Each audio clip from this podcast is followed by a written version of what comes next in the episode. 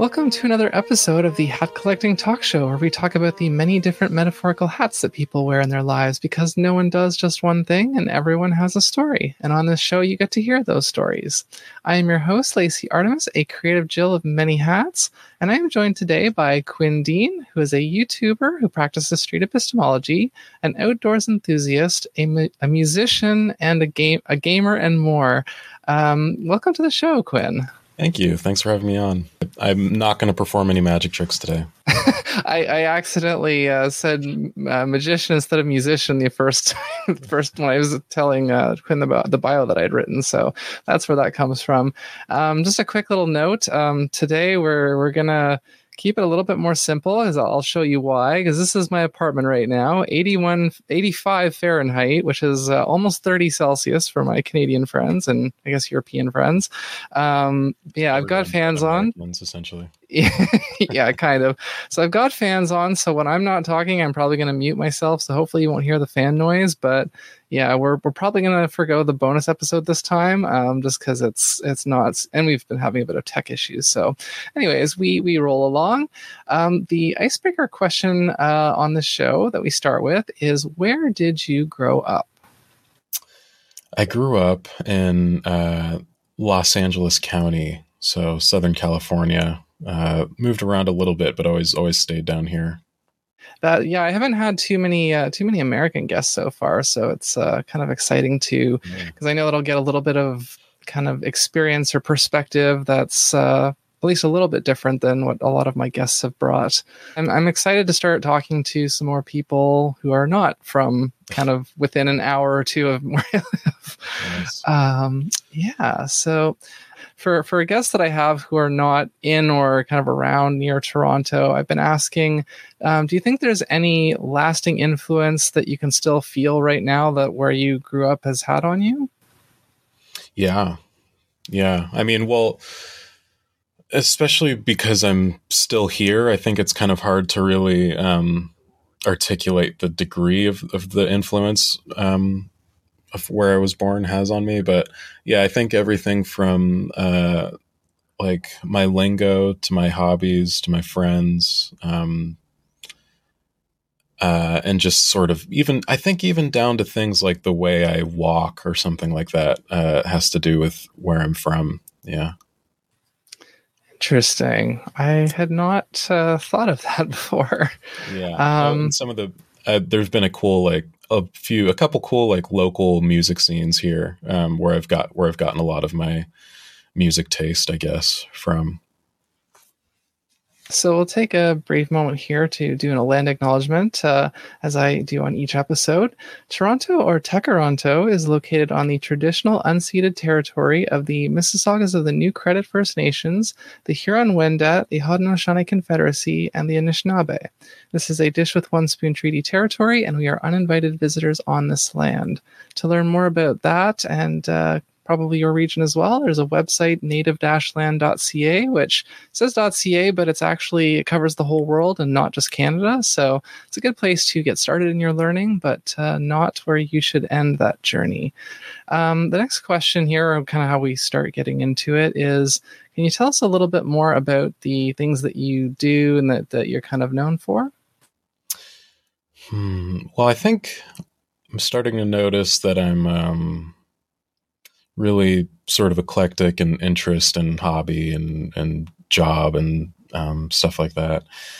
Uh, I think throughout my life, I've been known as being a curious person, probably to a fault, and that's um, I think maybe the inception of um, why I started my street epistemology channel, uh, which is how you found me. Which is yeah, and, and that is street epistemology is um, a I describe it as uh, a neutral tool to help other people examine their own beliefs uh, through questioning. Um, and so that's one thing I do. I haven't uploaded to my channel in probably seven or eight months. Um, but actually, about three days ago, I went out for the first time in a while and got uh, got a really good interview.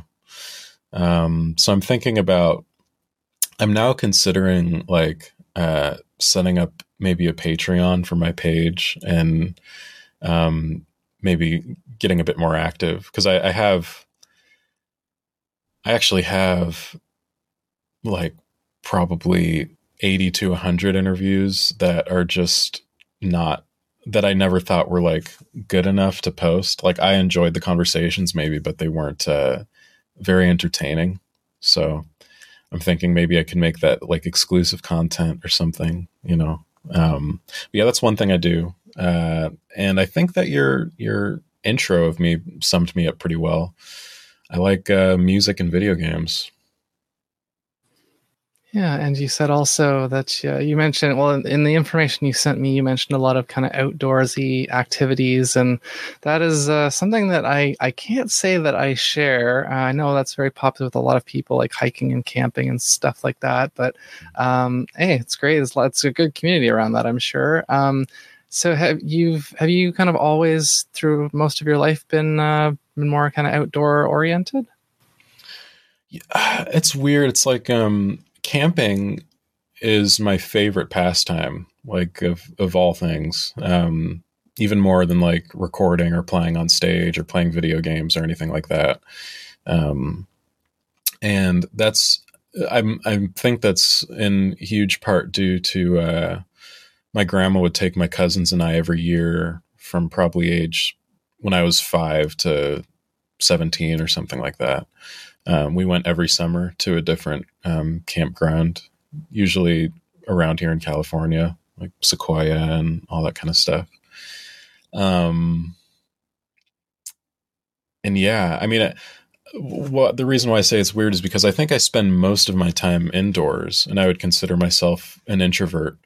Um, but going out into nature, especially for prolonged amounts of time, is like a very special, uh, rejuvenating experience for me. Hmm. Yeah, I've I've heard a lot of uh, my my friends of mine who similarly enjoy the outdoors. They have similar things to say about it, and I have my moments. I I do like sometimes to go to like a park and you know once a year usually i try to just go and like as they say you know actually like wiggle your toes in the grass and just mm. actually feel directly feel nature against your skin yeah um i think there do you, do you enjoy that or? um yeah, I mean, like I said, I don't do it nearly often enough. Um, that's a combination of uh, either usually being too busy, or you know, not prioritizing it, or not living near enough to kind of a good green space. But mm. yeah, I, I mean, um, that notion of going and feeling the the grass on your toes and stuff, I think um, it's just super important in today's society, uh, I, I hate saying that word or that phrase, but like today, I, I just feel very. I think more and more, um, I keep noticing that my, uh, you know, my phone reminds me of how much time I've spent on it, and it's like right now it's at like eleven or twelve hours a day. Like I really look at my phone just way too much, um, and a lot of that is because I fall asleep to YouTube videos. But um, uh, it's just that time of sort of resetting and just being in nature um, is something that I just find uh, I forget how much I crave it until I'm there. Um, and then it's always nice, like after a, a, few days of camping, to come back home and um, like have the comforts of air conditioning and showers and all that kind of stuff too. You know, it makes me grateful for those sorts of things. Yeah, definitely. Um, yeah, and and is there anything else kind of from your your list of stuff that you want to just briefly talk about how you kind like how did you figure out that you liked kind of music and games?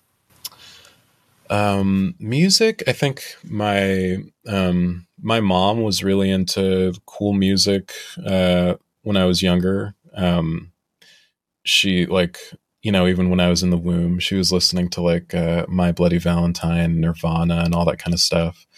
And then uh, when I was really young, one one of my first memories is like um, having a my mom and I having like dance parties to uh, the B 52s. Um, and so she was just always listening to really cool stuff. And that kind of got me started into it. And um, and then my dad actually taught me how to play guitar when I was six or seven. Um, and so I think just those early seeds are kind of what really got me into it. I think I've always, amongst uh, most of my peers, have had like a a weird, maybe relatively weird obsession with music. Um, in games, um, I don't know. I got uh, I've always been into those two. I think since I was four, I got my first Game Boy Color with uh, Pokemon, and um, yeah, ever since then I've been hooked. Honestly. Yeah, very very nice. Yeah, I'm I'm into uh, several of the same. Like I'm also a YouTuber. I'm also sometimes a musician. I've gotten back into gaming more recently, so uh, we're kind of on the same page with a bunch of things, which is which is a pretty common thing for me and my guests. Mm. Uh, it might have something to do with like I've been pondering this about whether you know what is it is it an ADHD thing? Is it a, is my gen just this generation? Is it um, you know, there's there's lots of possible explanations. I like to ask about misconceptions because there's always something that we can learn about something that we don't that that you know either myself or my audience or all of us can learn about something we don't know as much about. What would you say in your experience is one of the maybe the biggest misconception about street epistemology or maybe even philosophy more broadly or kind of what you do on YouTube? Um, well, I think the biggest I'm not sure I'm qualified to identify any misconceptions with philosophy because there's just I don't even know what what conceptions are of it. It's so broad. But as far as street epistemology goes, like um, people think uh, that because the first the book where where its origins are is uh, it's called um, uh, a guide a guide to creating atheists or something like that. I haven't read it, but it's a book by Peter Boghossian. Um, and so the book, it street epistemology very explicitly does have its roots in atheism, and it also uh, sort of sprung from the atheist community. Um, but I think a misconception is that the movement as it is today is um, purely a method for atheists to uh, deconvert um, religious folks. Um, it's it's a misconception in regards to how it's widely being practiced. You know, it's it's just a a neutral tool to help people examine their beliefs. Um, I'm sure that in practice, it's a lot of atheists who are using it still, though much less than um, in the past, percentage wise. Um, so that's one. Another one is that it's a uh, it's um a manipulative tool which uh um makes it so that uh, one person doesn't have to uh, say their beliefs at all. Um, I'm sure that some people do use it that way, but uh, for me, um, I'll I'm glad to reveal my positions on things uh, just you know after my part of the questioning is done I think I learned a little bit there myself. I had a vague conception, as you said, and and um, yeah. Um, let's see here. So the next question in the the series, um, what if you um, remember uh, when you were a child? Do you remember what you wanted to be or to do when you grew up? Uh, so many things. Um, yeah, I wish it were just one thing, but uh, skateboarder, astronaut, rock star, um, civil engineer, um, a like journalist and news reporter. Um, it it's just been such a there wasn't really like one strong thing. The strongest thing th- consistently throughout my youth and adult life has been um, being a musician. Um, was there any particular because i know a lot of my past guests have been like oh i wanted to be this but then someone told me oh you can never do that because x or like you know if you're mm. terrible at math you can't do that because math is important for that do you remember anybody ever telling you something like that about one of your specific kind of childhood dreams as far as someone telling me and actively discouraging me from doing something um my friends and family about the news reporter thing um, because uh, it's sort of, uh, and I guess I understand because, um, well, in the black community, you know, like they call, um, I guess like you know Don Lemon is kind of like the new Uncle Tom. Do you know Don Lemon?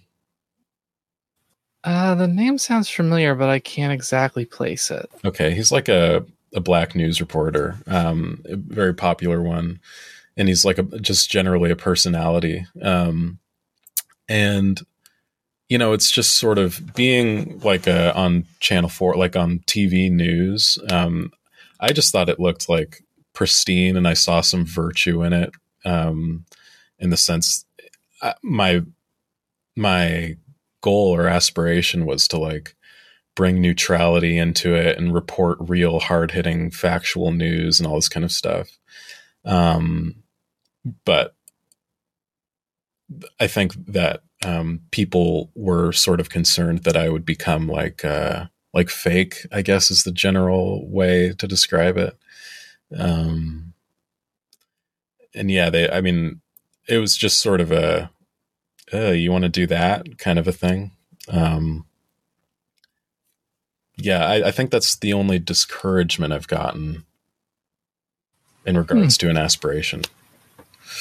So this next question here might be um, a good one to kind of zero us in a bit more on, because again, the, the show's kind of, there's a, there's several kind of prevailing underlying themes and, and threads that run through what this show is about and what I'm trying to essentially kind of learn from the guest or or whatever uh, wisdom or experience I'm trying to um, bring out. Um, mm. But so, in terms of kind of the path that you're on right now, uh, and it may not be um, sound like you probably still have a bit of a a branching path or a lot of kind of different ways that you're feeling like you'd like to go, maybe.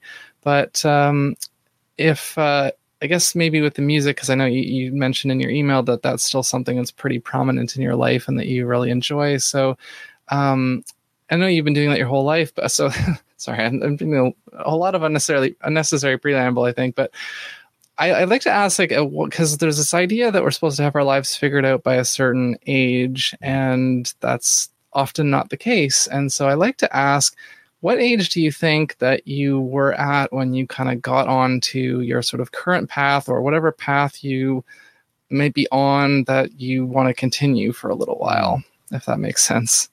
Wow. Uh, it's it's always um,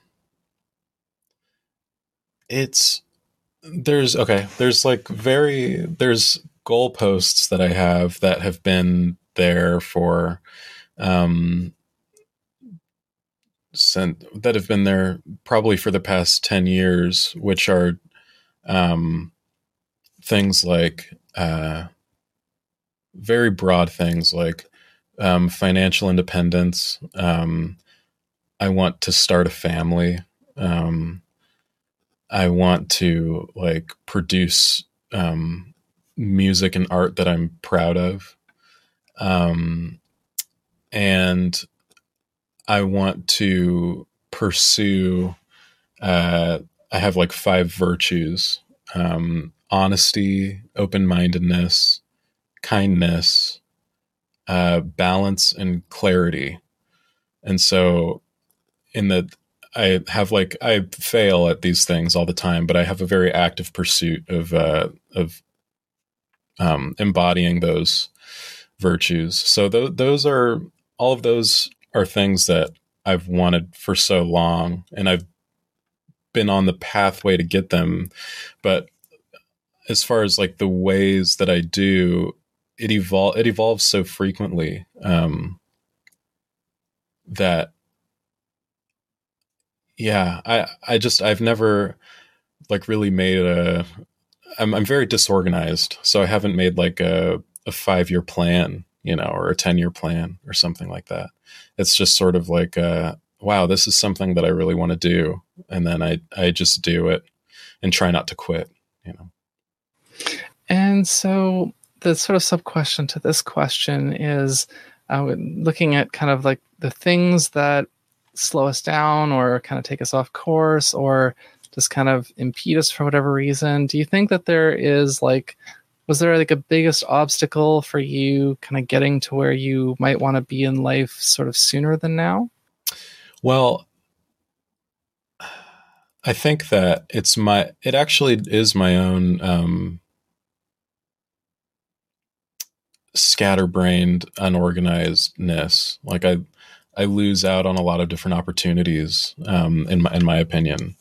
Um I mean besides besides like uh sort of deep trauma and, and stuff like that and and um and uh, f- environmental factors that I don't really have any control over, like um, like inflation or, or something. Um, it really all comes down to like I think my own lack of focus and organization. Those are my biggest uh, impediments. Hmm. Uh, yeah, I mean, as I mentioned before, uh, sorry. um, yeah, no, I just I as someone with ADHD and and talking to many other people on this show who have also had that or had other kind of um, neurodiversity um, challenges, um, that is definitely uh, that's kind of that's been more recently a struggle for myself and identifying the with this project specifically identifying what aspects of it seem to be a lot easier for me to do versus which ones are much harder and how can i make that easier or how can i get help with that? And um, that's you know being able to identify those things and potentially find solutions is obviously a big um, thing to kind of try to strive for i guess. Yeah yeah. I mean that's that's kind of what i've been um, really really very recently trying to uh trying to do like i think i've been such a um uh like ant anti routine type of person like uh i i think i found it maybe very trapping or or or unexciting or or soul crushing or something like this. But um the more that i'm able to create a routine of doing things that I that I love doing, you know, um, or that at least I don't mind doing so much, or whatever pain I I I go through following such routine, I really understand the benefit or the gain of of, of whatever it is I'm doing. Um, the more I can create something like that, the more it helps me um, stay focused towards whatever goal I'm, I'm heading to. The next question here has to do with the topic of self care. And as I've said on the show many times before, uh, a lot of people think of self care in terms of, you know, being really pampered, really like fancy, expensive sort of things like dinners or gadgets or going to the spa. But uh, I think for kind of our generation and, probably even Gen Z as well, that self care is just kind of anything that you do to kind of make your day a little easier or kind of give yourself a little bit of a mood boost. And so I like to ask my guests, what is the last act of self care that you did for yourself, but no matter how small it was? I went to uh, I went to see. We have a three, a two to three dollar movie theater near us, and I was driving around doing orders and running errands and and all this kind of stuff and um people were calling me and texting me and I turned my phone off and just in the middle of the day went to see a movie in the movie theaters just by myself. Yeah, I've, I've done that once or twice before. I definitely uh, know that can be pretty liberating and uh, kind of help to clear the mental slate for sure. I, I kind of miss, unfortunately, we just got out of lockdown here like a week or two ago. So I I miss being able to kind of go out and like run errands and just kind of like I'd have my phone with me, but I would not be I'd be distracted from it for a little while. And it's just like and it's like, oh hey, I haven't looked at social media in like two or three hours, and like that's that's cool. yeah, yeah, yeah, no, that's always so refreshing, and you know, it kind of harkens back to that thing I was talking about with um with going out, going camping, or even hiking, you know, for a little bit. Um, it's it just you don't realize how nice it feels to be without it And then I don't know if this is insidious or not, but the moment you realize you haven't been on social media for three or four hours, that's the that's my favorite time of checking it for sure. Like I might actually have DMs and stuff like that. It's refreshing to see. I'm not just like panic scrolling, refreshing Instagram, just bug eyed, you know. Um, yeah, that's why I, I, that's similar thing to when I wake up in the morning and like when I first look at my phone and you know is there is there email notifications because I don't normally get a lot of emails. So usually when I get emails, they're either something important or something from somebody that I'm gonna want to like read or hear about. So mm. um, yeah, that's a it's definitely a thing. And like you say, yes, when when I realize like oh hey I haven't been on social media for four hours and I don't feel like I need to go right back to it. Right. When you eventually do again, it's like, oh, this is like, this is kind of nice. Like, this is how it was kind of in the beginning before it exactly. took over our lives. exactly. Yeah. yeah um, like when we um, just had um, like back in the MySpace days, you know. The next question here is about uh, learning, because again, that is one of the kind of core values of this show. Um, so I'd like to ask my guests, what is the last new thing that you learned, whether it was a skill or a piece of information, and what is something you would still like to learn? Well, um, have you heard of the app Clubhouse? Yes. Yeah, I've, I've, been using that recently, and I've been going and participating in these philosophy seminars, and um, I'm I'm and we're doing these weekly discussions about a particular reading, and the reading is called Four Views on Free Will, um, and it's you know it's like um, well eight essays, two from each author, and each author has a different stance on the free will debate, and so I'm I've been just learning a ton of different. Um, well, first of all, a ton of different jargon which describes all this whole debate, but also sort of learning to articulate it to myself um, a lot more clearly. Um, you know, I think that I, I, think most people have a stance on whether they think that um, free will exists or that everything is determined. Uh, usually, one on one side or the other, and I think people are, from my experience, generally very sure about themselves when it comes to that um, to that topic. Like, of course this is true, or of course this is the case. They're pretty. Uh, it's pretty polar or, or um, bimodal or, or whatever, whatever you want to call it. But I'm I'm learning to look at it on uh, in a much more nuanced way. And uh, yeah, like I learned just def- just learning definitions of words in regards to this uh, particular subject. It's been very fun. Hmm. And something you'd still like to learn? There's so much. Um, well, like we were talking about before the stream started, I'd like to learn how to trade stocks more uh, successfully. Yeah, no, we uh, we were talking briefly about that because um, I we I guess I don't know how uh, how in, uh, invested you've become. I've just kind of very recently grabbed like one or two of a few different things and i, I kind of realized I, I, had and you might have experienced a similar thing. It's kind of like with social media in, in a way of like you know the market's only open during this time but like the first like week or two i was constantly checking and like yeah. being really anxious. And then I was like, and then I just kind of got busy at one point and I just didn't look at it for like a couple of days. And then it was like, oh, I know it's there, but like now that sort of initial anxiety addiction is kind of gone. And I like, I check it here and there, but um, yeah. it's just like, you know, I have no control. It's just there. It does its thing. And yeah, I'm just kind of along for the ride.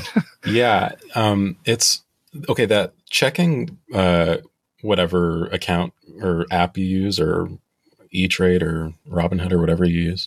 Um, or at least for me, checking it nonstop, I think was my downfall. Like, and the more I leave it alone, the better I do, you know, like, so yeah, I think it's just about find uh, part of it is just about finding that balance and having a, a decent amount of patience, but not just like maybe setting a goal for what price you'd like a stock to be at, and then just not getting too greedy and hoping that Dogecoin goes to like a thousand dollars or something, and like selling at a certain point, like a dollar. You know?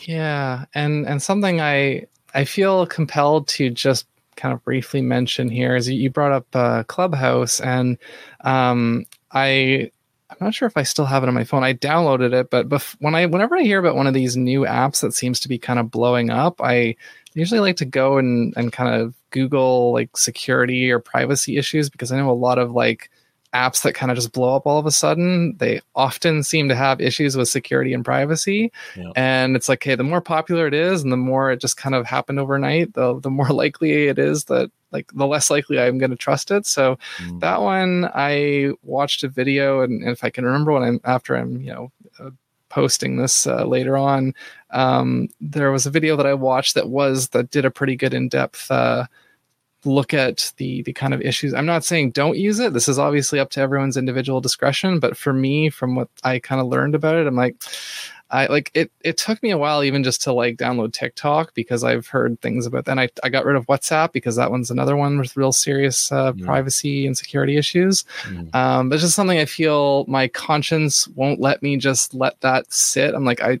I want people to know, even if they are like, whatever, I don't care, because most people don't seem to care, and I don't fully understand that, but right. that's you know that's that's their thing. So, um, but yeah, the the the person that did that video that I watched, she said that she really liked it and like the idea of it, and that she wanted it to succeed, but that she took it off of her phone uh, after using it for a little while. And uh, do you remember like was, in general or uh, the basics of what the security issues were, the privacy issues? One of the things I think I remember was that by like like by registering at all you have to give it access to your contact list and then if you if somebody adds you into the app then that also um like it's sort of like you can kind of get your contact information sort of sucked into the app without your consent depending on how it's sort of like how your your friends use it or whatever. Kind of like with the whole the the DNA test things, like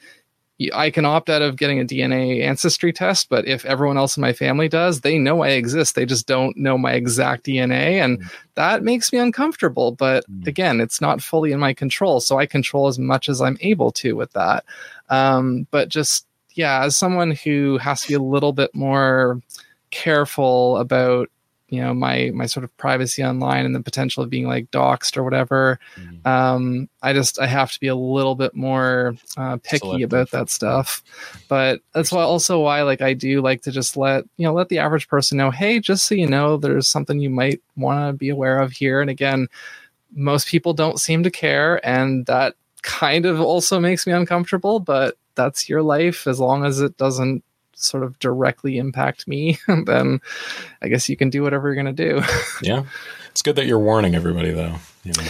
I, I just, you, you mentioned it. I'm like, oh, should I just let this go? Should I just let this go? I want to say something. so, um, yeah, but maybe I'll, maybe, uh, in the uh, show notes of this episode, if I remember to do it when I post it, I will put some links in for people that, uh, maybe want to do a little bit more reading or, or learning. Um, yeah, so we'll go on to the next question here.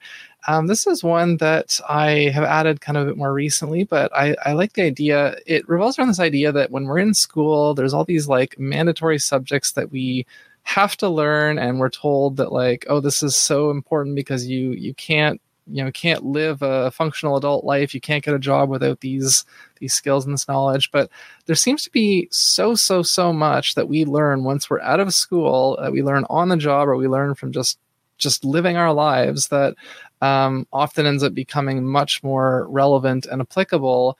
And i've heard some cool stories where people have been like oh i took this you know this knowledge base or this skill and i used it on this thing which you would never think would would make sense but it actually turned out to be very useful. And so i've started asking my guests uh, can you think of an example of a time that you um, applied like a skill or or sort of a knowledge set to something uh, in an unusual way but it, that it worked? Well i mean i think that uh, i've been in like a number of different like customer service uh, jobs throughout my life and I think that um, you know, street epistemology and customer service have have some interlap, like uh, just um, the the prospect of dealing with a very aggravated or passionate person in uh, in a cool, calm, compassionate manner, I think um, is something maybe shared by by both uh, customer service and uh, street epistemology.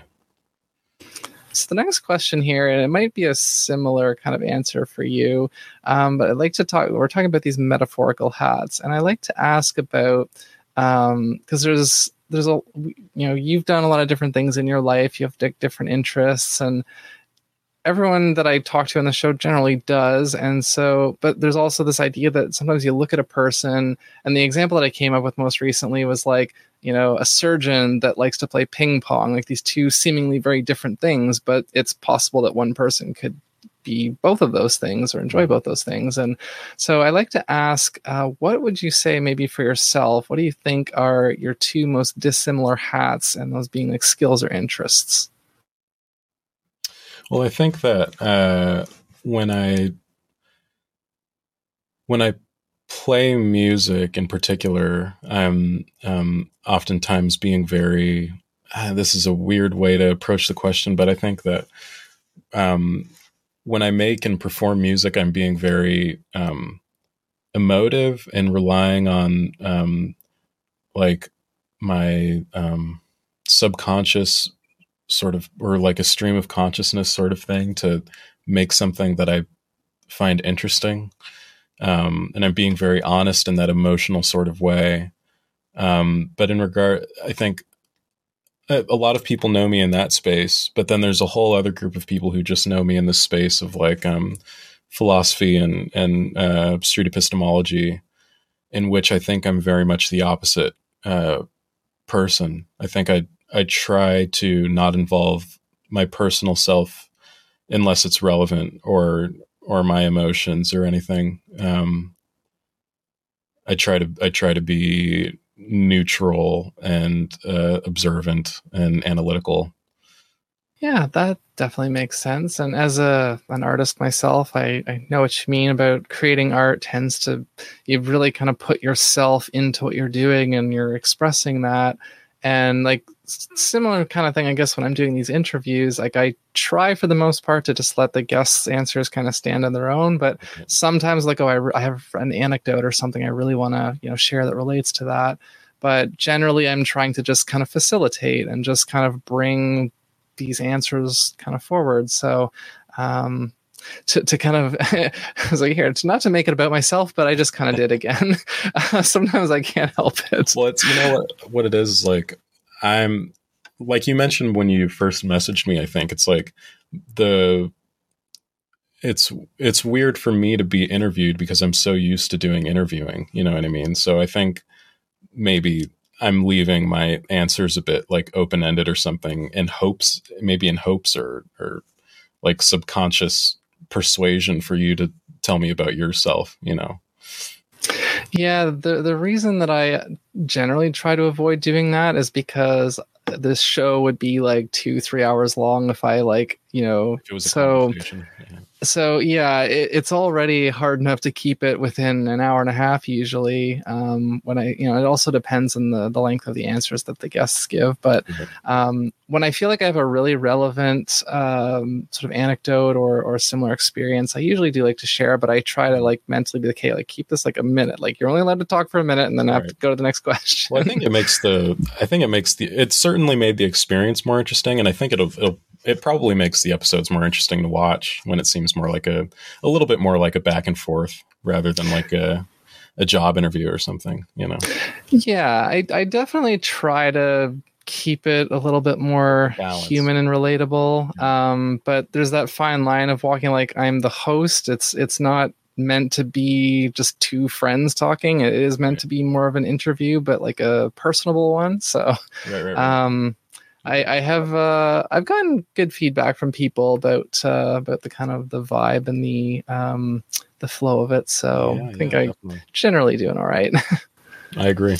Yeah, thank you. Um, so the next question is a new one that I'm kind of test driving out here. It's um, we were just sort of talking about technology earlier. So um, this I, I've been thinking about it's I, this is a question I decided because I uh, I have a different question set for if I interview teenagers versus if I interview grandparents, and um, some of the questions that are on this show are not relevant to either of those groups or not as relevant, and so I have questions that are relevant to them that aren't. So one of them is about the technology. And because i got curious like what would teenagers say about modern technology? What would like grandparents say? Because they have two very different experiences about it. Mm-hmm. so um it's like to kind of put everyone on the same page now i'm asking um, the people in kind of my generation what do you think is the best thing about modern technology and like the worst thing or like the worst aspect of modern technology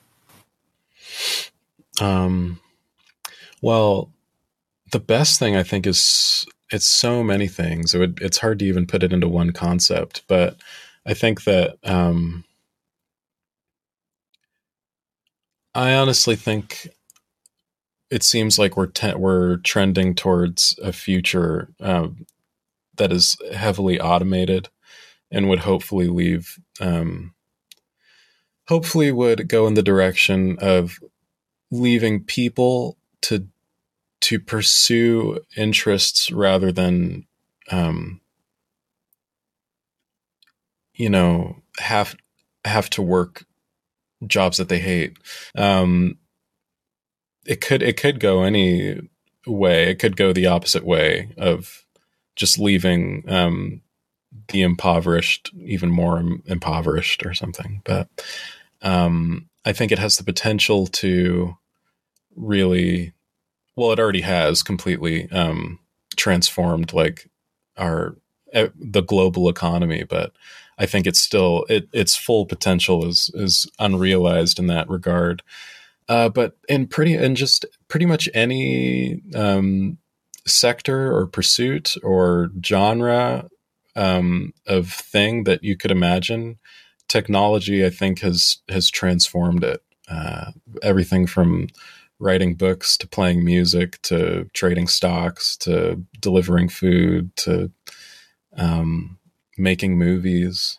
I would know. say even like hiking and camping because the the gear has improved. Yeah, exactly. Yeah, even even trying to spend time in nature in in the most you know uh, roots way possible has been transformed in a certain respect, and like um, and I think that's good. I think, you know, um, back at some certain time, you when you wanted to get in contact with someone who was across the world, it was a very um, laborious, long process, and now it's instantaneous.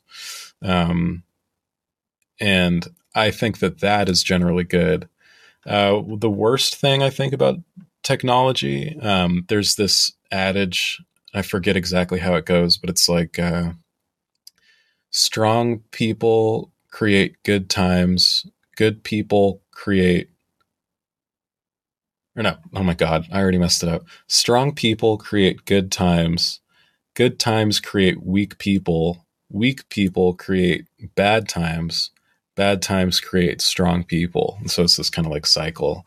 And I think that technology has made the the average person weak in a certain regard and that they're dependent upon it. Um, and I mean, it, they're dependent upon it in such a way that oftentimes they even lose um, the ability to function without it. Uh, and I also think that, like, you know, this um, this image of like just wa- walking throughout your city and seeing most people looking down at their phones is kind of a sad one. I think there's a bit of human co- connection that is lost. Of course, there's a bunch that it's been gained. Like, look at what we're doing. But um, yeah, it it has its benefits and drawbacks. I think I'm, but if I had to say, I think I'm more pro than con. Yeah, so I will offer an anecdote with this one because I feel like it is relevant. When you brought up automation, um, I it made me think of two things. Like in one sense, I thought about like you know a lot of retail stores now, or mostly I guess like restaurants, uh, fast food places have the or or some some retail places have the uh, self checkouts and that idea was that this is supposed it, it kind of as you're saying like automation was supposed to like liberate people so that we could pursue you know our passions more. But the the unfortunate flip side of it is that the these companies are doing this for their own kind of profitability and the, there's no finan- there's no social support net for these people whose jobs are being replaced by this automation. So a lot of people are being freed up into poverty and then it's so it's like yeah it just the, the and, and the other thing i thought of is a similar idea. Um, gmos are still a pretty um, uh, controversial topic and i i'm not going to get into that right now because i'm not nearly well enough versed but i've heard kind of from both both sides or heard from you know different people with different opinions and um, what i've kind of heard from the people who are anti-gmo is that like it was kind of I was a well-intentioned idea kind of like the atom bomb mm. and or, or atom you know splitting atoms but but then the way that it kind of got implemented has potentially led to these like health effects and these uh, environmental harms. And Would so say, i mean based on your knowledge that gmos have done more bad than good? I'm not comfortable answering that at this time um, but yeah i was gonna say what was i gonna say? Um, Oh, I lost it now. oh, so sorry. oh yeah, sorry. No, the there's this thing called the progress trap, and it kind of also reminded me of when you that little anecdote that you said of how we come up with these, you know, quote unquote solutions to a problem, but the solution often creates its own new problem, and then we have to create another new solution to fix that problem, which then creates another new problem, and sometimes multiple problems, and so it becomes this question of are we actually better off to keep trying to like whack the mole of of a problem with new technology? Or should we just kind of because I think technology is like just running way ahead of us. Like we can't keep up with it. And so we don't have a proper chance to adapt and to i think this is part of why so many people just dive into these apps because they don't really we're not used to stopping and really thinking carefully and and now I feel like I'm making the show about not about you like it's supposed to be, but this is stuff I do feel like is important for people to think about. Um, Agree. And I guess we're having a bit of a conversation here, but um, yeah, I think that I just, I yeah, I wanted to to kind of put that uh, those thoughts out. I guess another thing that factors into uh, our kind of journeys and our paths and how we get to where we are and how kind of quickly we get there, how easily are kind of the the close relationships in our life. Because obviously, if we you know grow up with like really good supportive people around us we're probably going to get a lot further a lot faster than if we grow up in a you know an unsupportive toxic environment or you know you you know get maybe get born into a family that's just like really low means um, but i've kind of uh, boiled this down to these two concepts I call hype hats and heavy hats. Essentially, hype hats are people that hype you up and encourage you and kind of help you um, reach your potential, and then heavy hats are kind of the opposite. And so the idea here is to help people learn to identify um, like what really makes someone truly supportive and and kind of helpful and positive in your life and who is maybe not adding to your life maybe detracting from it more than you might realize and how to identify that so that you can have more of the hype hats and less of the heavy hats in your life. So, uh, with, you don't have to name any specific names, but if you can kind of think of an example of a hype hat and a heavy hat in your life and kind of talk briefly about them. Yeah, I think I definitely don't want to name names, but because uh, that would be disastrous for the heavy hat in particular. Um, but there is a person who um, is a hype hat for me who uh, is who makes a very active effort to not only just you know look at what I'm doing and and post a like or double tap or whatever, um, but also uh, takes the time to like you know um, to listen to or you know un- understand all of these pursuits that I have on on a deeper level and have very active conversations around said topics when they weren't when they weren't interested in them to begin with. You know, um, like of course I have friends who are interested in um, anime and video games and TV shows and street epistemology and philosophy and all that stuff, but there's a couple people in particular who um, will make the effort of getting into these things because of me or for me to understand me better. Um, and and yeah, they're they're just very supportive. Um, and and pretty much all of my pursuits.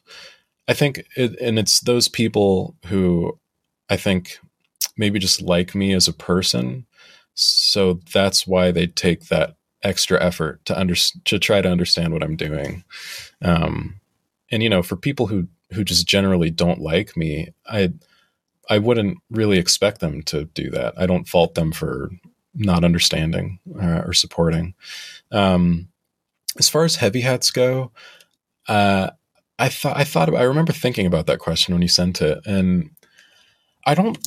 There's a couple people in my life who are like kind of haters, you know, like they talk shit about me behind my back, or or even sometimes just are very doubtful. But those people, I think, often give me motivation. Um, a, a real heavy hat to me um, has it's someone kind of close to me, and I found I find that every time I well, they've gotten better, I think. Uh, there's a progression, but it would be that every time I hung out with this person, I'd be getting into trouble or they'd want to do something that was like just horrible. Um, and uh, yeah, I just felt like, you know, those goals, that place that I'm trying to get that we've sort of been talking about, um, they'd always sort of drag me away from it. And sometimes that was nice to get a different perspective on things, but uh, mostly I, I'd, I feel like it was a heavy hat, like a, a burden or, or something. Yeah, um, definitely. Um, there's been a variety of different examples on this show, and like I said, it's just the the the ultimate goal of the question is to kind of help people identify. And so I liked your example of like, you know, people taking the time, making the effort to kind of understand the things that you're passionate about, because that is really, really important. And as someone who's neurodiverse and kind of a bit more erratic and and has a an unorthodox approach to a lot of things, uh, you know, having friends that that you know don't judge that and just say, "Oh, that's that's Lacey's unique way," and you know she she finds her way to, to, to either get things done or to be happy. So that's kind of what matters. And um, yeah, so thank you for sharing. Yeah. Um, so the next question here, uh, we're going to talk about mental health because everyone has mental health, and everyone's mental health can vary not only you know from person to person but day to day.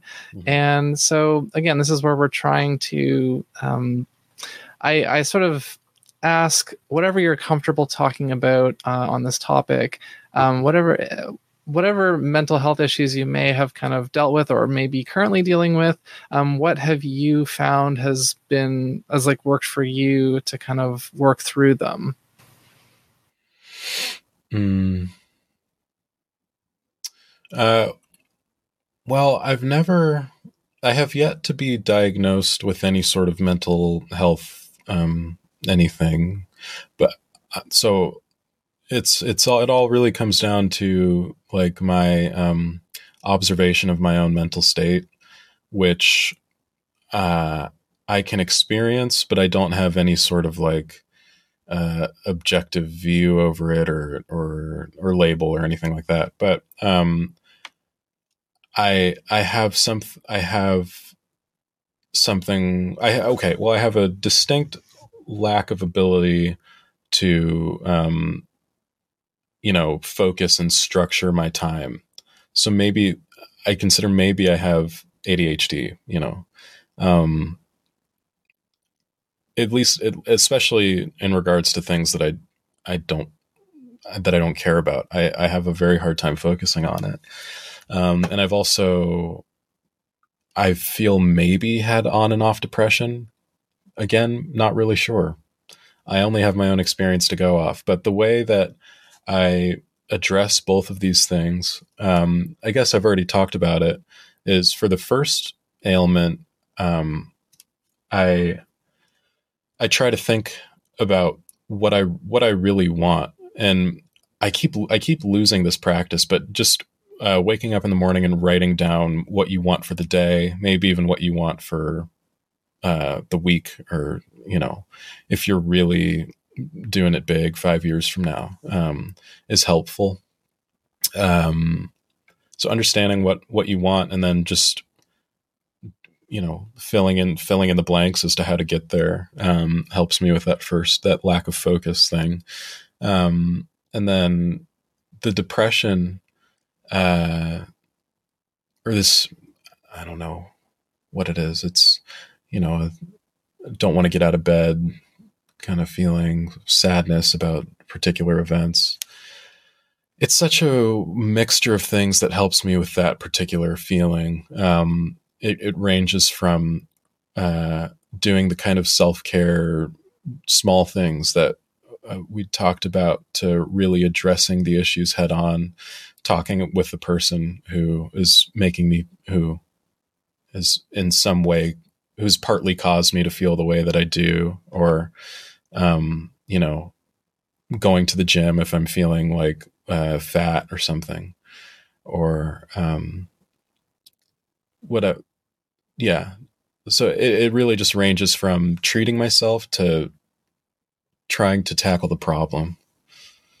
Um, so the next question here, the preface that I like to give is that failure is not always a bad thing because sometimes when we fail at things or things don't go the way that we would hope, we ultimately learn something from them, whether it's, oh, that thing wasn't right for me to begin with, or, oh, now I know what I actually want, or oh, I dodged a bullet there. Um, lots of different possibilities. So I like to ask my guests, what is a, a, notable example in your life that you can think of that something that you failed at something or that something didn't go the way that you had hoped, but you learned something from it? And what was that? These are good questions. Um, well, I think just because it's so fresh in my mind, I know you might be getting tired of this topic, but um, uh, stocks every time every time I lose, I learn, you know, like why why it happened. Um, learn to read charts a little bit better. I know that's a very not dramatic answer, but that's the one. Yeah, I mean, it it's definitely something that kind of forces you to learn a bit more patience. It forces you to kind of understand maybe your like anxiety a bit better and and kind of get that under control a bit more yeah. um a lot of people have answered you know about like breakups or divorces like relationships ending yeah um, those two or or you know like yeah getting fired from a job or um you know lots like everyone has a different answer and that's the great thing about this show and and you know my couple guests back um mallory mcgrath uh, kind of noticed how and not to not, so this is going to sound a little bit uh, a little bit self-serving but yeah the, the the idea of this question set and why i ask the same questions to everybody is i guess it has a little bit of a street epistemology kind of um, influence to it um, but just to get the same ask about the same things from different people because some people are going to give the same answers and other people are going to have very unique ones so mm-hmm. um, sometimes I do get a lot of the same answers to certain questions, and I have taken questions out of the show that were getting the same answer every time. It's like, hey, that's there's no value in that really, mm. um, or yeah. arguably. there's there's this idea, like a, a deep idea in street epistemology that's kind of like, um, or just in epistemology in general, that's like a test that can't fail is a useless test. You know, so like if you're if everybody who takes a particular test um, and even especially if they're just scribbling mindlessly, filling in the scantron, and everybody gets an A plus, um, the test the test is useless at that point. You know. So I, yeah, yeah, and then that's the thing. Like this show has evolved, uh, coming close to this is coming close to my thirtieth episode, and um, yeah, the show has definitely uh, evolved through that time, and uh, continues to. And I have other ideas for how to kind of expand it or, or spin it off a little bit more. So, usually on this show, once we get to this point, a lot of advice has kind of come up indirectly. But just just in case I have a question right at the end to make sure that we really consolidate it and um, kind of get uh, try to like boil it down into something that is a little bit easier to kind of almost put like you know, on a t-shirt or something. So I ask about advice, but I've I've chosen to focus it on I've broken up all of society into three kind of age generation groups uh, for better or worse. I've got sort of like kids and teens. I've got kind of you know 30 to 50 ish uh, age people, or I guess more like kind of actually sorry no more like 20 to 40 i guess. Um, and then kind of like our parents and grandparents age. And so I, I like to ask the guest and you can give the same piece of advice to all of these groups or you can give individual advice to each one if you think that you if that's what you want to do. But uh, i like to ask what advice would you give to a teenager or like a youth? Uh, what would, advice would you give to someone kind of of our age? And what advice would you give to like your parent or grandparents generation the grandparents one I find most difficult, just, you know, I, I think for obvious reasons. Like, I, I have such a relative lack of experience in regards to them, but um, uh, I think, okay, so for the for the grandparents, I would say um, because I've started to notice this within myself I would say um, don't don't lose uh, your don't feel like you have to suppress your childlike nature. You know, like feel feel free to explore even with the pressures of uh, society or or whatever. Um, and then for the younger people, I would say, uh, I I think. personally, I just have such a strong affinity to those five virtues that I talked about that I would I would say, you know, approach approach life with honesty and kindness and open mindedness and um and and balance. Recognize that everything is there's a balance and a nuance to things, uh, and try to be clear. Um, and then to people my age group, I would say, I guess I would say both of those things. Yeah, no, that that's uh, yeah, that definitely makes sense. And I've uh, again, this is one of those questions where I do tend to get uh, similar advice for for certain groups, and um, yeah, that's I very much subscribe to you know not losing touch with your kind of inner child, mm-hmm. um, and yeah, of course, like open mindedness, curiosity, um, curiosity is like might as well be my middle name. I feel like, um, which is probably why you know street epistemology and interviewing people uh, both appeal to me. Lacey, curiosity, Artemis. um, but I'm curious. I, I, haven't asked this at all yet because I know it's it's a I'm the oh. focus, oh. but I'm really curious how you would answer that question. Have you ever answered it? Um, I can't remember if I have or not. But actually, the next question was the uh, you know guest asked me a question. So if that's the question you want to ask me, is, it, is there something else you really want to ask me? Well, I'm curious. It, it's like a two-parter question, um, and it's not. It's nothing too deep. Um, how do you remember like how you got into YouTube, even just as like a consumer or watcher? Um, and like what your favorite pastimes with YouTube in particular are? I don't specifically remember how I first got into it because I know that I was not on it right when it I think it launched in either 2005 or 2006 uh, if I'm not mistaken um, and I I know I was in college around that time and when I was kind of more back in college, I was a lot more.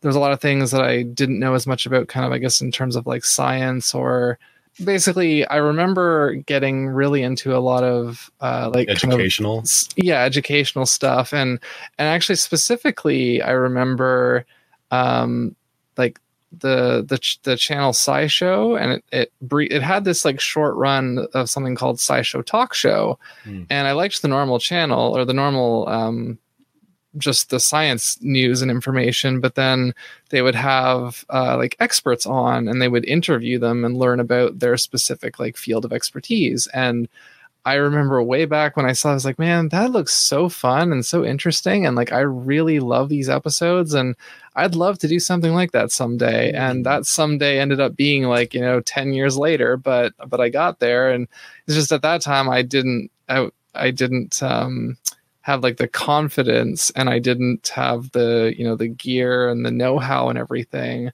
Um, but that, yeah, I remember. And, and so those things have have been kind of always in the back of my mind eventually like it's like i either want to work for one of those kinds of channels one day or i want to make one of my own someday like i want to do that sort of thing mm-hmm. and um, this isn't exactly science per se but i do sometimes get to interview people that know some sciency stuff so mm-hmm. um, it yeah, I, I can't remember if I if I answered all parts of your question or not. No, you you did. Uh, um, no, but that's that's the same trajectory I had with. Uh, I, did I tell you about Oro sessions?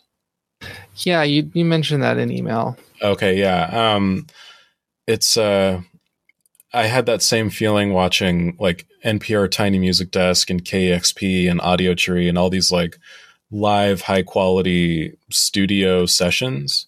I just thought they were like the coolest thing ever. Like to be able to see a band in such an intimate uh, environment and also have like a, re- a, recording studio quality to the session. Um, i've i've just always loved those videos uh, and so i just i ended up in a in a particular predicament with a certain group of friends and after accumulating gear and all that kind of stuff to the point where I've been doing it now for like a year. Um, and it's, it's, yeah, it's super fun and cool. And I just, I, I, I think I asked that question because I'm like, uh, kind of, I think out of all the social media apps and stuff like that, um, if you could call YouTube social media, I, YouTube is my favorite, and I've I have been into it since like 2006 and have just been following a bunch of different YouTubers and communities and uh, stuff like that. Um, and I, I, back in the day, I was kind of a normie. I'd, I'd follow like Shane Dawson and, and stuff like that, you know. But um, yeah, I guess that's why I asked to see kind of. Yeah, that, that was a very illuminating answer.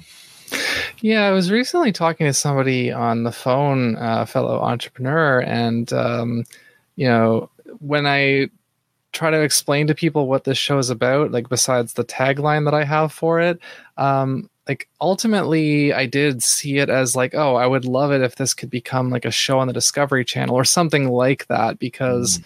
A lot of the stuff that I that most resonates with me and that I most aspire to kind of emulate um, in some form is stuff like that either would be on the Discovery Channel or that would be like an edu- edutainment kind of uh, mm-hmm. YouTube channel. And so, like, I have this interview. I have the the Fascinator mini episodes that I do, where we do learn about a specific thing. And since the beginning, I've wanted to go out and kind of go to places and like do an activity or try something new. And you know be kind of filmed while i'm doing it and, and learn about it and then kind of give my impressions afterwards. And that's just not been possible due to a pandemic but mm. um, once the pandemic is you know more behind us that is something i definitely want to do as well. So that'll probably be a, a 2022 thing Wait, but which is, which is what in particular? Like meeting people in person? Well, so the the first time that it kind of came up on the show was uh, episode five because my guest uh, did sport shooting, and I have been to a gun range once in my life. Um, but you know, she said, um, uh, like I was like, you know, I I'd be totally down to to come with you sometime if you would uh, be if you'd if you'd be okay with that like come with you to your sports shooting range and like try it with you like as someone who knows what they're doing and me who's never done it before and kind of go through that process and be filmed and then afterwards like okay what did i think going in? What was i expecting? What it, coming out of it? How do i feel? What do i think? Would i do it again? Etc etc and so yeah it'd be kind of like watching me learn watching me like not just me i could be also with other people but um yeah like i it, it's as with any part of this project once i start doing it it will evolve and it will like i say the, it content usually eventually figures out what it wants to be and it naturally will gravitate there. Mm. So like I started the show originally with the idea to be interviewing other, you know, like multi um, talent people exclusively and like entrepreneurs and like learn okay what helps you do all of these things and i realized like that's not what this needs to be it, this needs to be like a more generalized like learn from people's experience and and you know find wisdom and lessons and learn new things. And um, so it just it naturally kind of gravitated that way. I'm like well that's what it was meant to be. Um, as, you know that is to say that i believe things are meant to be something. I don't necessarily always believe that but um, yeah. That's cool. Yeah. um man i had i had one more question but i only get the one and also I forgot it. So. so this is part of the show where I like to give the guest a chance to highlight. Uh, are there any charities or causes that you particularly would like to raise awareness of or promote? No. Well, on, on this show, we we do support uh, Black Lives Matter, and uh, right now there's a lot of stuff going on with uh, like Indigenous um, stuff here in Canada. There's very unfortunately been um, a lot of mass graves being found uh, across Canada at, at res- former residential schools, um, which is really really unfortunate. So I can put links in the uh, the show notes of, for donating to uh, those causes. Um, because it's like Canada's kind of having its, uh, or at least one of perhaps uh, several reckonings with uh, history that a lot of people didn't want to acknowledge or um, admit. So, yeah, I've um, hearing about that mostly through Canadian friends on Clubhouse. Actually, like they've been apparently. Uh, oh, the way that a lot of people are describing it is that um, the uh, the way it is to be black in the United States is like being Native American in Canada, but maybe worse. I can't speak to that in any great depth, unfortunately. But yeah, I, I, can just say it's it's definitely like this has been a long time coming, and uh, you know, there's a lot of sort of the more progressive people that I know. There's a there's a growing kind of movement and sentiment to to cancel Canada Day this year. Like, don't celebrate it. Like this, you know, this this community uh, is finally getting kind of the acknowledgement that it's been you know the indigenous communities of the country and and you know they need to kind of grieve and um and uh, so it's it's not really appropriate to kind of be party, partying and shooting off fireworks uh, uh, at this time. So, yeah. So this uh, now we're going we've come to the plug section. Um, is there anything uh, anywhere online that people can find you or find things that you've done that you want to share? Um, you know, besides, I guess your your YouTube channel. I have a I have a link tree. Let me see. it's uh okay. L I N K T R dot E E slash Q V I N N. So it's like my name, but with a V instead of a U. So it's, yeah, it's just Linktree slash Quinn with a V instead of a U. And that will take you to uh, various different like um, bands that I've been in, our projects, uh, that sessions work that I was talking about. It's called Oro Sessions. Um, and also the Quinn Questions uh, YouTube channel. I also have a, a link tree, but I have so many links that it's just kind of almost not really worth it. It's just, yeah. I just tell people to go to artemiscreates.com because everything's there. Um, but yeah, so hat collecting you can find online at hatcollecting.com. You can find on social media at hat collecting, currently only on Facebook, Twitter, and Instagram. Um, of course, my website, artemiscreates.com. I also have a Patreon and uh, I'm on uh, this website called Odysee, which is spelled O D Y S E E dot com, and that's basically like a YouTube alternative that um, runs on uh, like its own native cryptocurrency. Um, so it's it's kind of an interesting thing where like on, on YouTube you have to have a certain number of followers and a certain number of watch time before they will let you monetize, and then you have other issues there um, Odysee, you can start going like there's a lot of unfortunately there's a lot of like right wing content on there, a lot of like kind of anarcho capitalist stuff on there right now. But but there, you know, Veritasium's on there. Um, Veritasium's very, um, uh, what was he say, like a reputable um, thing, and there's some, there's some other stuff. So, but yeah, you can go on there and you can like directly support creators that you like um, if you want to. Um, so that's crazy. You start monetizing at like one view? Sort of like you, you can get um you can get tips like from day one if you like if i joined there with like a really big built-in audience then i'm sure that would probably happen but i'm still pretty new. I'm still growing my my audience. So um i haven't gotten any anything like that yet but i'm trying to i'm trying to talk about it a bit more and get the the word out a bit more so that maybe more people will go and check it out um, and yeah, I have uh, music, I have a book, I have designs and merch. Those are all you can find all of those on my website. Again, patreon.com slash creates to support this and, and my other stuff that I do. I'm on Twitch. I just actually streamed again last night for the first time in a few weeks. And I'm hoping to get back into that more regularly again because it's pretty fun. And if you're listening to this as the podcast, the audio podcast, um, if you don't mind taking a minute to leave a, a, review and a rating on iTunes, that would help as well.